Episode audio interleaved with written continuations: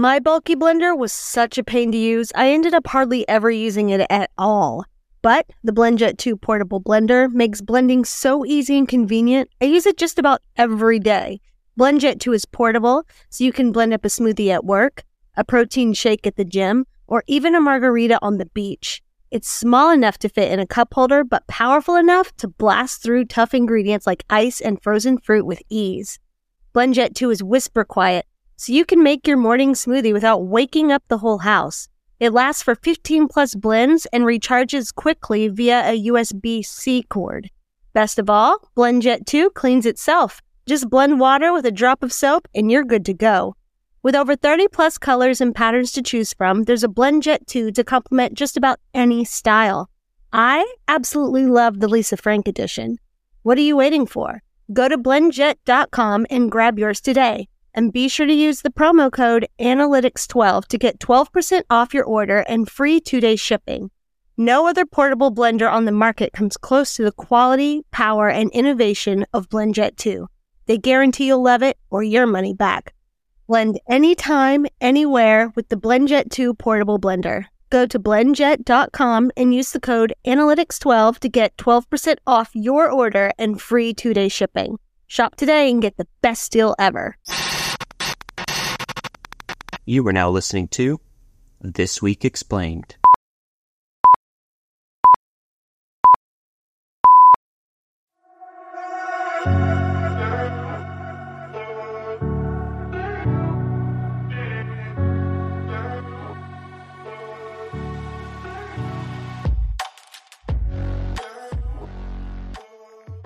Hello, and welcome to This Week Explained. I'm Tiana with Curvin as my co host, and together we'll help you understand the complexities of our dynamic, ever changing world. Let's get to what's on your agenda this week, Curvin. All right. We've got Russia, Ukraine, obviously, then Israel, Hamas.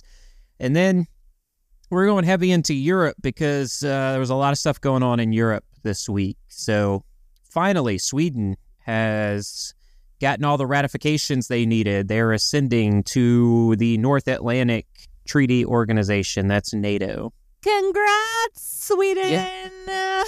I was actually just reading uh, a screenshot of a tweet from um, from somebody who's he was an American intelligence officer and he's a complete nut nut job that's pro full pro Russian lives in Russia now, and it was a tweet from him from 2022 when he said that um, he said not only if Ukraine fires one weapon will they just be completely annihilated Mhm. but Russia's aggression will prove that NATO will prove to stop NATO expansion. And I was like, yeah, as it has now expanded to Finland and Sweden, yeah, and so just based off of what Putin did in 2022. So, that's crazy. That guy was so, you know, staunchly behind him. Where is he from? He's an intel officer here? Yeah, he well, he was also a. Uh, well, I'll tell you later after this. Okay, never, We've got right, kids listening, so All right, all right, all right. um, but let's get back. So we're gonna also talk Never about. mind. I think I know where you're going with that. Yeah, yeah, you do. Context Um, clues. we've, we're going to talk Moldova because Moldova is getting nervous right now about potential Russian aggression. We'll discuss why that is. Mhm. Um, and then this question that I'm I'm throwing out there is NATO ready to send troops to Ukraine? We're going to get into are they ready or not? You know, some of the the public talks out of the different countries in NATO about doing that, and then what were the what are the implications if they do send troops to Ukraine? And then World War gonna, Three. well, don't I know Don't that's spoil it. Scenario. You're supposed to say That's worst case spoiler scenario. alert. What? Spoiler Wait. alert. I'm not even. Mm-mm. no. I was kidding when I said that. I just like being melodramatic. I do not want you to confirm what I said in jest. Yeah, no.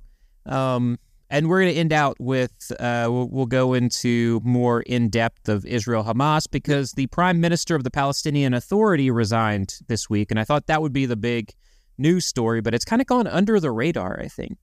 I know. I noticed that because I mean, I saw the story and I immediately, you know, sent it to you. Yep.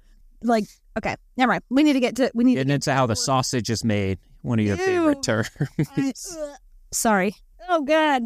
Hold on. I need a this is what we do. This is how we get the podcast together. We'll we send stuff back and forth to each other, and it either makes the cut or it doesn't. This one did. Most of it doesn't make the cut. you do not want to see those text messages. All right, shop. Let's get All right, go. What is the latest coming out of Ukraine? All right, so I only want to spend a brief period of time on this because, like I said, we're going to get into a ton of stuff going on within Europe, which affects both Russia and Ukraine. Uh, but Russia continues its push west. It's making small gains on the ground. Now, Ukraine is continuing their whirlwind tour. So Zelensky's doing a little whirlwind tour to ask for support from the West. Um, and there are some, there are actually some interesting developments from NATO, and uh, that's what we're going to get into very soon. But otherwise, there's not really much new going on that we need to go over. Um, the fighting continues. Doesn't seem to be a viable solution that's being floated around right now that's going to end this war. So that's where we stand. Okay, then let's get to the update in Gaza, where Israel is continuing its ground operations against Hamas. So, what is going on on the ground there? Right. So, we've got the conflict with Israel and Hamas in Gaza. It continues to escalate. Um, Hamas's military wing launched a series of attacks that targeted Israeli forces in Zaytun, to city. Uh, it's in southeastern Gaza City. It's a little community. Um, so this happened between February 19th and February 28th.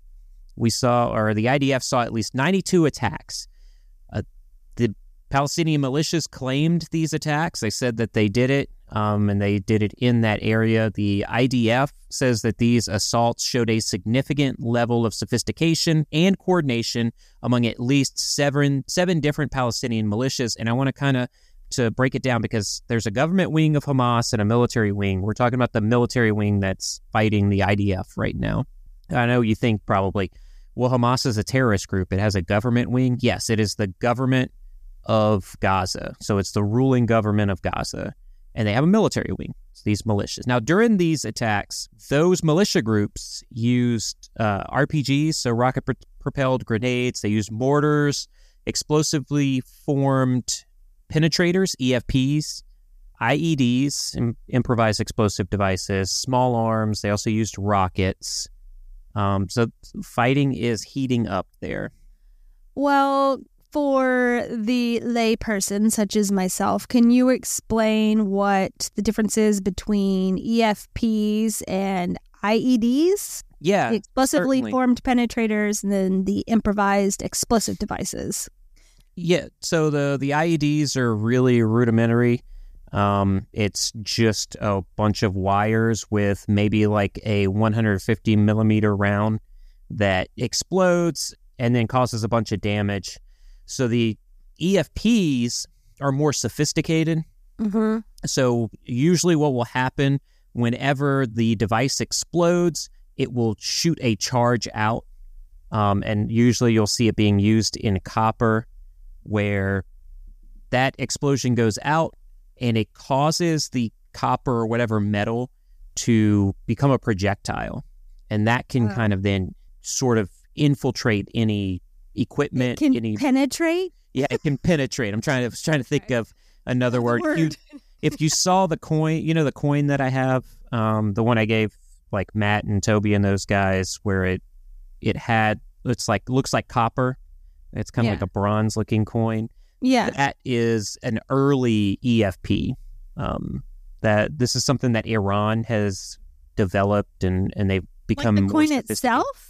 No, the coin is mimicking what those devices look like. Oh, okay. Okay, cool. Well, that obviously is not the kind of news we want to hear that the fighting is still going on and we still Yeah. haven't reached any sort of um, truce. But uh, so, I mean, this whole thing is incredibly intense. Can you elaborate on the dynamics that are at play here? Like, how are Palestinian militias able to maintain their military capabilities despite Israeli clearing operations? All right, that's a, that's a great question because the IDF keeps saying that they're pushed, you know, destruction of Hamas, get Hamas out of there. But Right, with right, the right. use of guerrilla warfare that Hamas typically engages in, the Palestinian militias seem to have adapted and maneuvered effectively within Gaza's urban landscape. The way that they do this is you don't wear military uniforms. Um, you know the area, so you can kind of hide out and wait.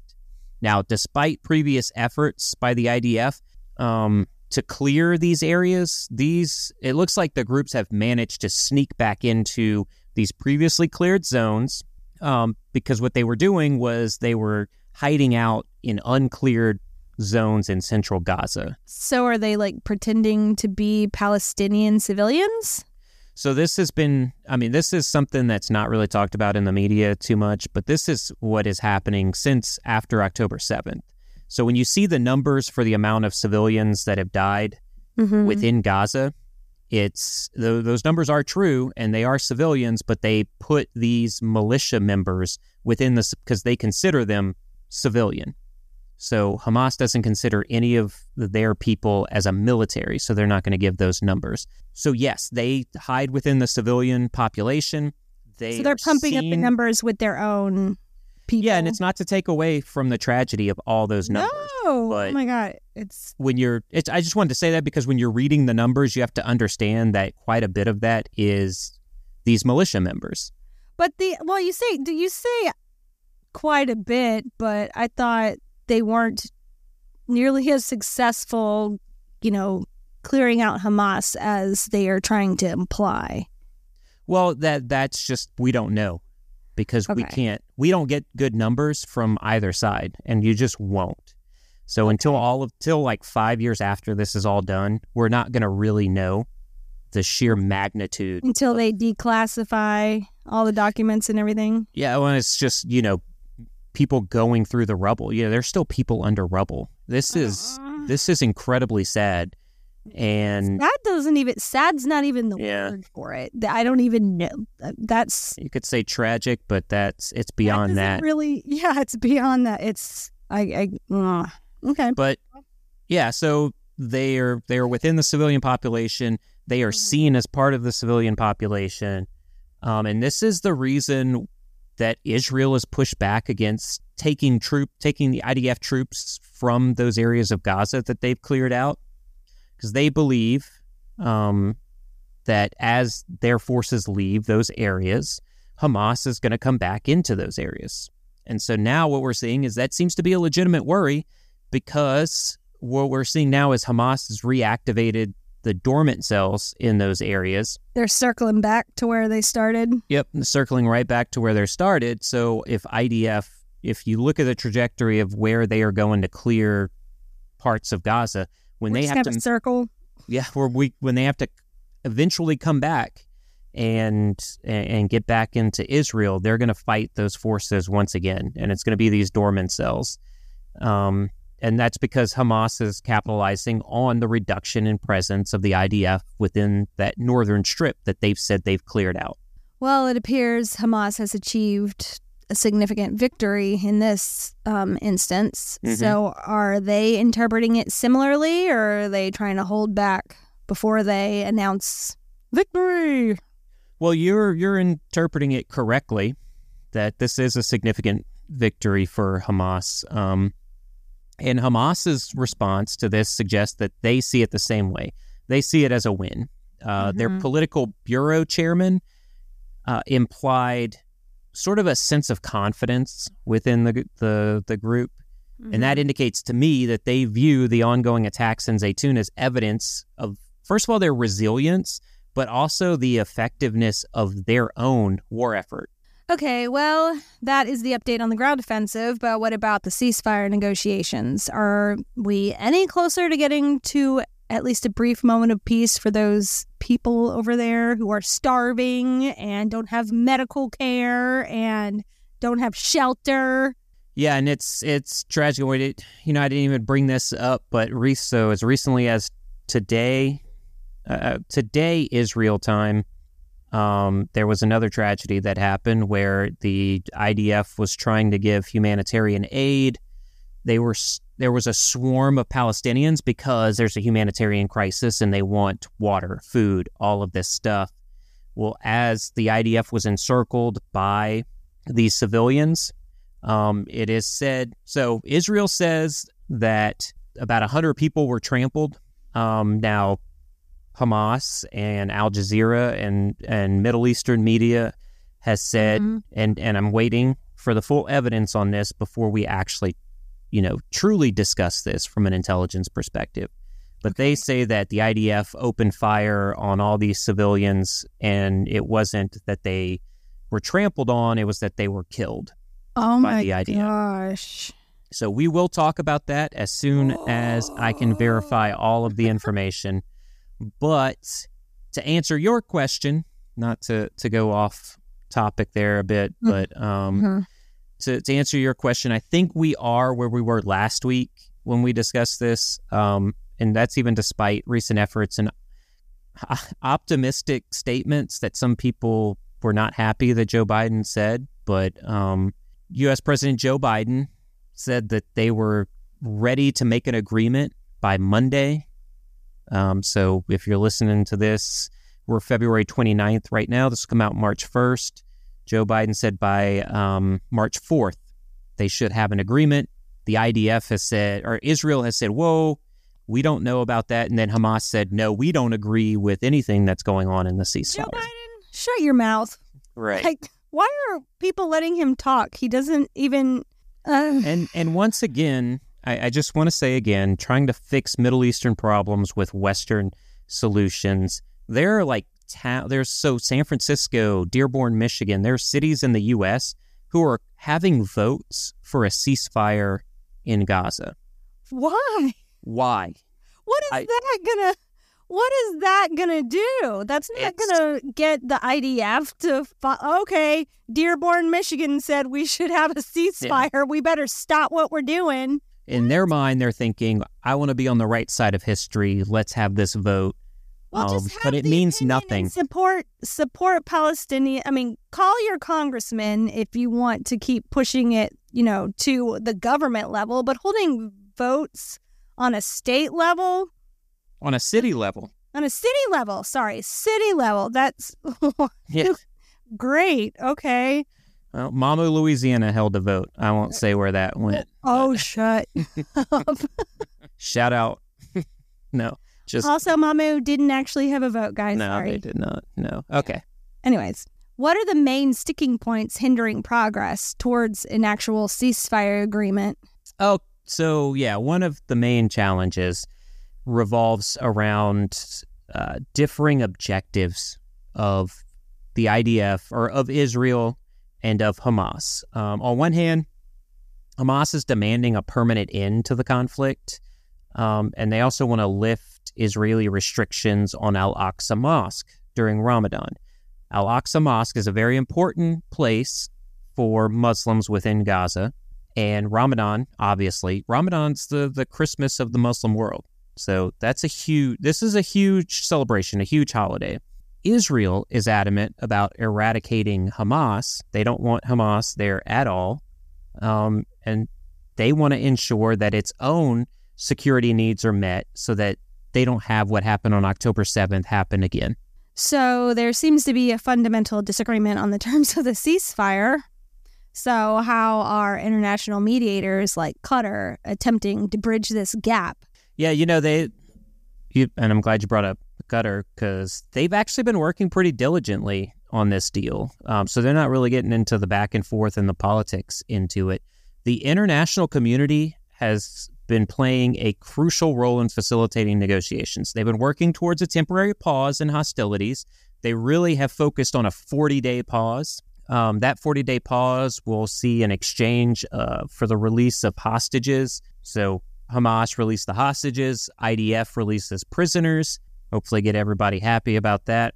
Um, now, I will say that these efforts do they have yet to fully address the core issues, those core issues that both sides have that is fueling this conflict. Well, with Ramadan approaching, tensions probably are probably going to escalate further. So, what are the potential implications of the situation worsening?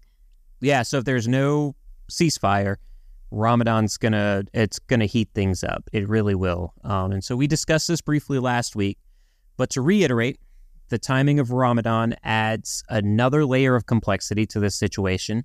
So if tensions, if a ceasefire isn't agreed to and tensions escalate further, particularly around the Al Aqsa Mosque, we could witness a broader regional war that gets other Arab nations involved.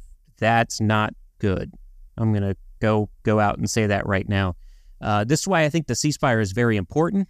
I think they need to work really hard to to try to make this happen, and and all parties should work to prevent an escalation of violence and further bloodshed. Well, as we wait for the ceasefire, or at least they come to the table willing to discuss these things with each other, let's get into one of the big stories of the week, which is Hungary finally ratified Sweden's ascension into NATO. So, what is the latest there? And can you give some insights to what this could mean for Europe as a whole? Yeah, make make no mistake. This is an historic moment. So, the final hurdle is cleared. Sweden Sweden is going to become the 32nd member of NATO.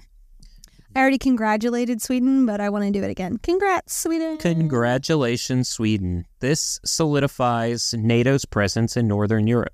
So, this decision is a direct result of the growing concern among European nations regarding Russia's aggressive behavior. That's what I talked about at the beginning when it's like, hey, we don't want NATO expansion. Well, your actions just created more NATO expansion. And that's because of the need for collective defense measures between within that organization. Didn't Putin at the start of the war kind of claim that if Sweden was um, if Sweden ascended into NATO that there would be dire consequences to that? Yeah, and he's still, you know, not him, maybe not him personally, but Russia has put out some um, some statements on this, and and they have said that this ascension from Sweden now, remember, Hungary also was sort of a Russian supporter, but they're also a NATO member.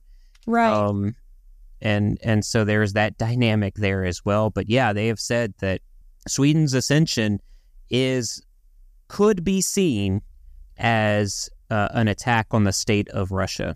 Everything's so personal. Anyway. No, um, no. So, how does Sweden's ascension to NATO impact Europe's security architecture? So it obviously strengthens NATO's eastern flank. Uh, it bolsters deterrence against potential Russian aggression in the Baltic Sea. Um, because of that Article 5, if Russia attacks Sweden now or Finland, NATO has to get involved. Um, I, I don't think Russia is ready for that. So, also, it enhances NATO's ability to respond to security challenges in Northern Europe. It reinforces cohesion among the member states uh, I think every one of the member states, besides Turkey and Hungary, are very excited to have Sweden on board because they do have a lot to offer. Now, we do need to acknowledge that Sweden's ascension is not all good news because it could exacerbate tensions with Russia, just like you brought up. Um, and that could prompt further buildup along the borders in that region. So while it enhances security, it also poses some challenges. So how do you see Sweden's NATO membership influencing the broader geopolitical dynamics in Europe? I mean, it, it's it certainly sends a clear signal of solidarity and unity among European nations in the face of Russia's security threats. Um, Putin said he didn't want NATO expansion. He did this in Ukraine because of NATO expansion, and they expanded. So it's a clear signal to Russia that they're not that they they're not, not going to be bullied. Bullied, yeah. um, it reaffirms a commitment to a collective defense under Article 5. They've gotten closer to the Russian border. That means they're closer to an attack by Russia, so they're not going to be bullied once again. Um, now, it may also contribute to further polarization between NATO and Russia. Um, we could see some polarization within NATO, Turkey and Hungary. That's something to keep an eye out for. Um, so NATO is getting stronger along Russia's borders. This could provide Putin a chance to sell further expansion of the feder- of the Russian Federa- Federation. I got to talk today. We got juice boxes again, so having a tough time talking. Uh, but Putin has always said that there's this perceived threat of NATO expansion. So this is that. It's no longer perceived. NATO is expanding to Russia's borders. And one of those countries worried about Russian expansion is Moldova, right? Yep. Yeah. Okay. So this week, The breakaway region of Transnistria sent a message to Russia asking for support because they basically feel like they are being overtaxed by Moldova. They think they're going to get taxed less by Russia. Well, okay, so what can you tell us about this? Uh, yeah. So, for those who don't know, Transnistria is the region that broke away from Moldova during the collapse of the Soviet Union. And it's long maintained close ties with Russia, but it is not known in the international community as its own state, um, only amongst Russia and, them, and themselves. Now, as you said, they've recently appealed to Moscow for assistance amid economic pressure, too much taxing from Moldova.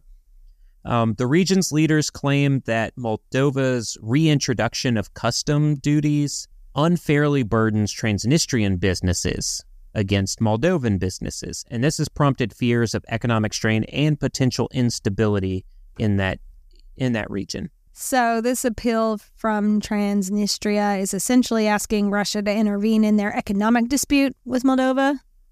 Yeah, it, it is. That's what they put out, but the appeal That's to it, no, it's multifaceted. Oh, okay, okay. I was like, why are they just asking for help with that? Yeah, they're not. No, you were correct to Okay. to realize that because they're not only seeking economic relief, but they've also asked Russia for political and military support. Now, the reason all of this is important to analyze is that this move raises concerns about Russia's potential escalation of conflict in the region. Um, so, the reason I say that is I, I just want to go on a tangent here just a little bit. What Moldova could possibly see with Transnistria, which is Russian troops being put into Transnistria along the border of Moldova is exactly what we saw in 2014 with Crimea in Ukraine, which was the original start of the war in Ukraine. Meaning, Ukraine and Russia have been at war since 2014. It's just been really a Cold War. Um, and that's what Moldova's worried about. Um, so, I don't know if I believe you, so I'm going to ask my friend. well, you shouldn't believe. You should ask your friend because she is there I'm just and uh, I, I, would like to get information. Okay, well, I like. Why don't you? You.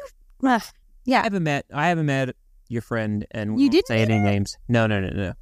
Really, I Um, really thought you would have met her. and I'm really cautious about you know this. I'm cautious about inserting myself into people, you know, trying to say that oh, here's my information that I have when I it's somebody who's there, who's in yeah. well, oh, well, yeah, yeah, yeah. Well, I mean, if I would have realized this story was going to be on the podcast, I would have reached out to her already. But we'll get it. We can do it for the next one okay. because this is this is going to grow. This has not ended. We are going to be talking about this for a few weeks now. Yeah. Okay. All right. Sorry, I didn't mean to cut you off. No, I was just saying that, you know, I was talking about the in Crimea where it started, but especially now, given that we're two years into the special military operation in Ukraine. Now, Moldova has dismissed this appeal as Russian propaganda. So, can you Mhm. elaborate on Moldova's perspective? Because how are can they say no? Russia, Russia's doing It's. Russian propaganda. Well, Even yeah, even though Transnistria is known to lean towards Russia. right. So the the Moldovan side of this is that Moldova wants closer ties with the European Union. And they view this appeal by Transnistria as an attempt to undermine the sovereignty of Moldova and its territorial integrity. The Moldovan government argues that the reintroduction of these taxes or custom duties is a legitimate measure aimed at ensuring fiscal stability and preventing smuggling. The problem we have here is that Moldova considers Transnistria a part of Moldova. Transnistria does not. So that's where why Transnistria thinks, why are we being taxed? We're not even a part of your country. Oh, well, that makes sense. Yeah. So Moldova obviously re- rejects Transnistria's claims of economic oppression. Um, they emphasize their commitment to peaceful resolution of peaceful resolution of the Ukrainian conflict, but peaceful resolution of their own internal conflict with Transnistria. Thank you for shedding light on that issue. But now we need to get into another topic that may escalate things in Europe. Um, do you really think that NATO will soon send troops into Ukraine to help in the war against Russia? Well, that is the question that has been generating significant debate. This is especially in light of a perceived lack of support from the United States. Um, we all understand that the idea of NATO sending troops to Ukraine is a contentious one. So, while there have been discussions about it, the consensus among most NATO members seems to be that this is not the right move. I mean, right, because um, we don't want World War III over here. Right. And that would surely escalate it to that point. So we've heard about um, French President Macron's public openness to the idea. So, can you elaborate on what you just said about the broader sentiment among NATO allies? So, yeah, M- Macron's comments did spark a lot of backlash from other NATO members, but it did in key NATO members like Germany, the United Kingdom. Those are the big financiers, the big militaries within the within NATO. They made it clear that they are not inclined to send troops to Ukraine. Even uh, NATO Secretary General Jens Stoltenberg reiterated that they are currently not planning, there are no plans for NATO combat troops on the ground within Ukraine. I have a pretty good idea as to what the main factor is driving this reluctance to deploy troops, NATO troops, World War III. But can you expand on it? What like what do you think the major factor is that's stopping. Yeah, you're exactly right. The primary concern is the risk of a direct confrontation with Russia. So, a direct confrontation with Russia would involve two nuclear states, uh, NATO, the North Atlantic Treaty Organization, Russia, and then possibly the involvement of other Russian allies, China, North Korea, uh, Iran, uh, another state that's trying to make nuclear weapons. So Putin is going to frame any involvement from NATO as an escalation and possibly a threat to the Russian state, which, as we have discussed in the past, could trigger nuclear use. The Kremlin itself has stated that the involvement of Western troops in Ukraine would lead to inevitable conflict, at least between NATO and Russia. Well, given this standoff, what alternatives are being explored to continue support for Ukraine in its conflict with Russia? Yeah, so as you're you're asking, so given the continued reluctance to provide those troops to Ukraine, NATO is bolstering cyber defense capabilities. They're in cyber defense. Yeah, that's that's honestly a, a big part of it, right? Okay. Um, I'm sure they would prefer like I don't know weapons or more right. They're they're also enhan- on the ground. They're enhancing weapons production, but the cyber defense capabilities. I want I want to stay there because what Russia could do at, at this point, with Ukraine doesn't have proper cyber defense capabilities, and shut down the entire infrastructure of Ukraine, which then uh, would allow Russian troops to move further west and control most of Ukraine if that infrastructure shuts down. Mm-hmm. Um, so yeah, it is a, a little part of it, and it's a, a cost saving part of it. You don't need to to put that much money into cyber defense capabilities. You just got to have the people there. But they are enhancing weapons production. Okay. Um, they're also providing security assistance along Ukraine's borders. Um, that's also the border with Poland, uh, the the border with Georgia, places like that. Okay. And this is an alternative if things go bad. At least NATO's right there. Additionally, there remains a focus on diplomatic efforts, a possible ceasefire if we can get everybody to the to the table to address the crisis and mitigate the risk of further escalation. Well, speaking of diplomacy on the international stage, what role does this broader geopolitical landscape play in the shaping of the dynamics of the conflict?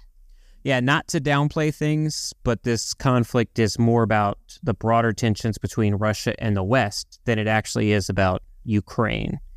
Um, so this all started, we talked about it before. This all started with Russia's annexation of Crimea in 2014 and its support for separatist movements in eastern Ukraine, which challenged the post Cold War European security architecture. This is what has led to heightened tensions and increased militarization in the region.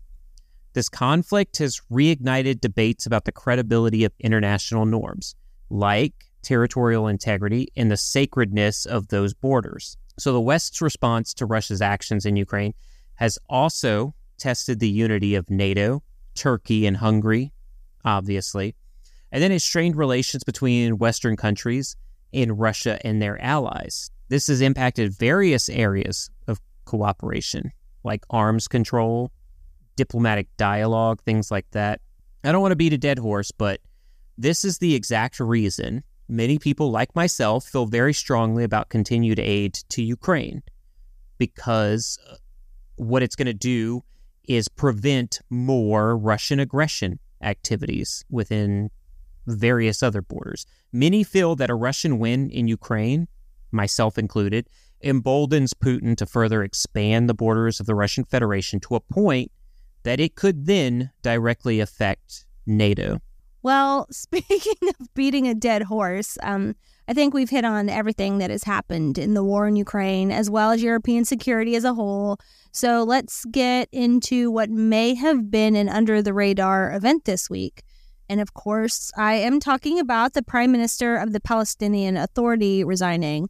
Um, earlier, when we were doing research for um, this week's episode, the mm-hmm. articles were kind of stating that it wasn't just the Prime Minister of the Palestinian Authority resigning. Yeah that the entire Palestinian Authority had sent in their resignation letters in order to dissolve it immediately. But that's not the case, right?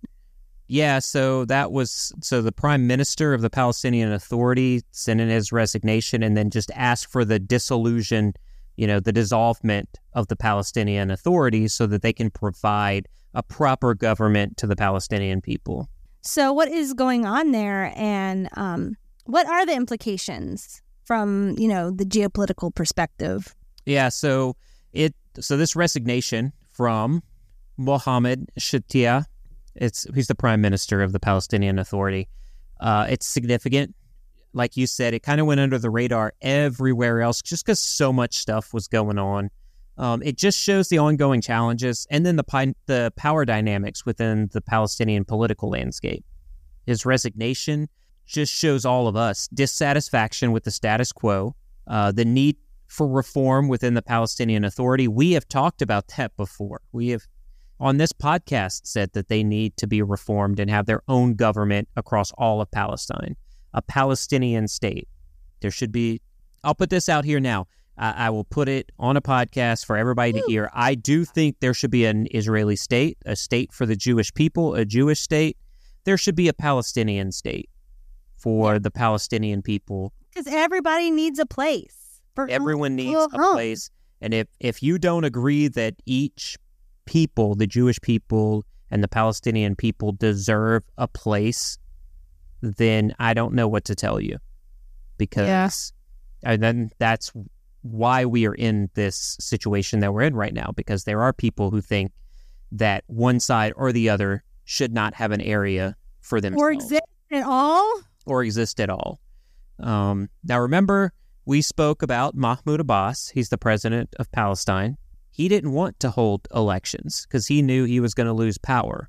Well, this this resignation from the prime, prime minister is the first domino to fall in possibly forcing Abbas to send in his resignation and then hold so he can step down and then hold elections. So, what factors led to his resignation? And also, um, how does that impact things globally?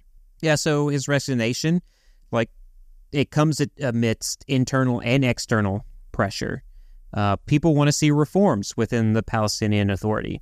So it shows the need for a reformed interim government that has broader support across Palestinian factions, a government for the people.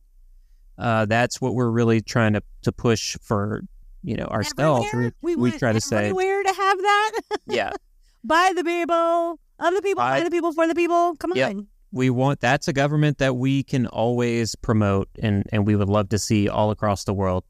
Uh, but there is some ongoing divisions between Fatah and Hamas, which consi- which continues to hinder Palestinian unity and that forming of a new government.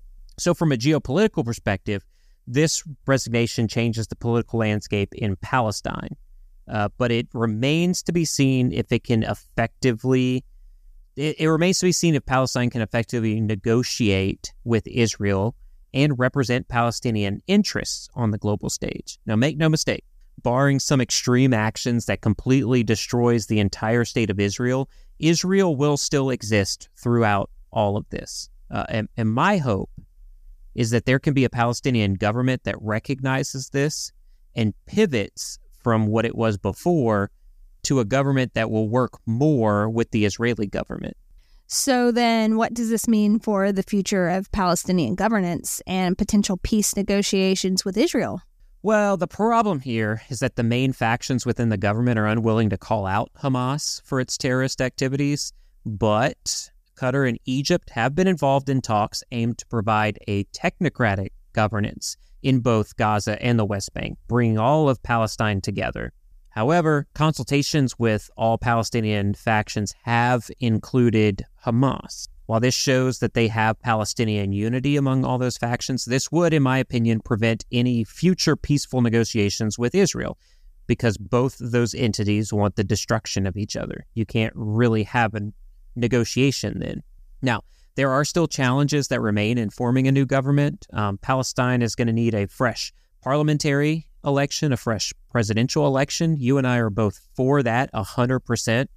Get new elections there. Um, but there are also uncertainties surrounding Israel's stance on the borders within Gaza and the broader peace process. Um, that's something that's going to be need, need to be dealt with, and I honestly don't agree with a lot of Israel's stance on that. Um, I can tell you this: if Hamas is still involved, Israel's not going to agree with the process, and vice versa.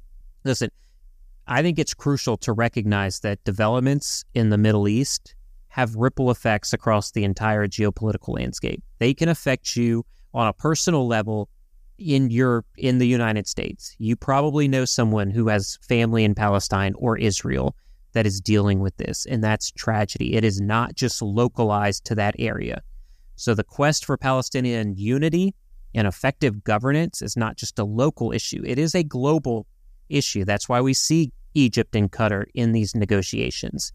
Um, so it it's especially concerning because we want we want peace in the Middle East. We really do, and and it's concerning these peace efforts because of the ongoing Israeli and Hamas conflict. I mean, I it's not just Israel and Hamas. I mean, Iran in there. I mean, yeah. proxies are kind of wreaking havoc. Which Iran did say last week. Uh, give give credit where credit's due. They did say, "Hey, stop." they told their. Oh, proxies. they did. Oh yeah, yeah, because they're getting destroyed by the U.S. and the U.K naval forces. And oh, it's okay. like they're like, please stop. So they did do that. Good job, Iran. Thank you, Curvin. So is that all for this week? That's it for me, unless you had anything you wanted to add. I kind of do.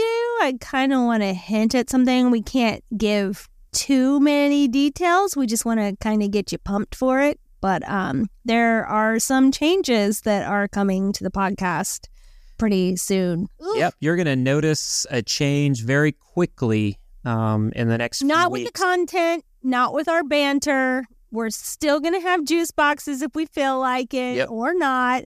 We might accidentally slip in a curse word every once in a while. Who knows? But yeah, there are some new things coming, eh, but we can't divulge too much. We're just super excited about it. And we got to do the paperwork, go through legal, do all that stuff. But weird. That sounds so weird, but it's exciting. It's and it's weird. all thanks to you guys. It really is. It we, we absolutely we would not is. be doing this if we yeah, didn't have anybody that appreciated it. How many people? It. Oh yeah, eight. We had eight listens for the entire first week of our first episode of the podcast. Yep. And we were pumped about it.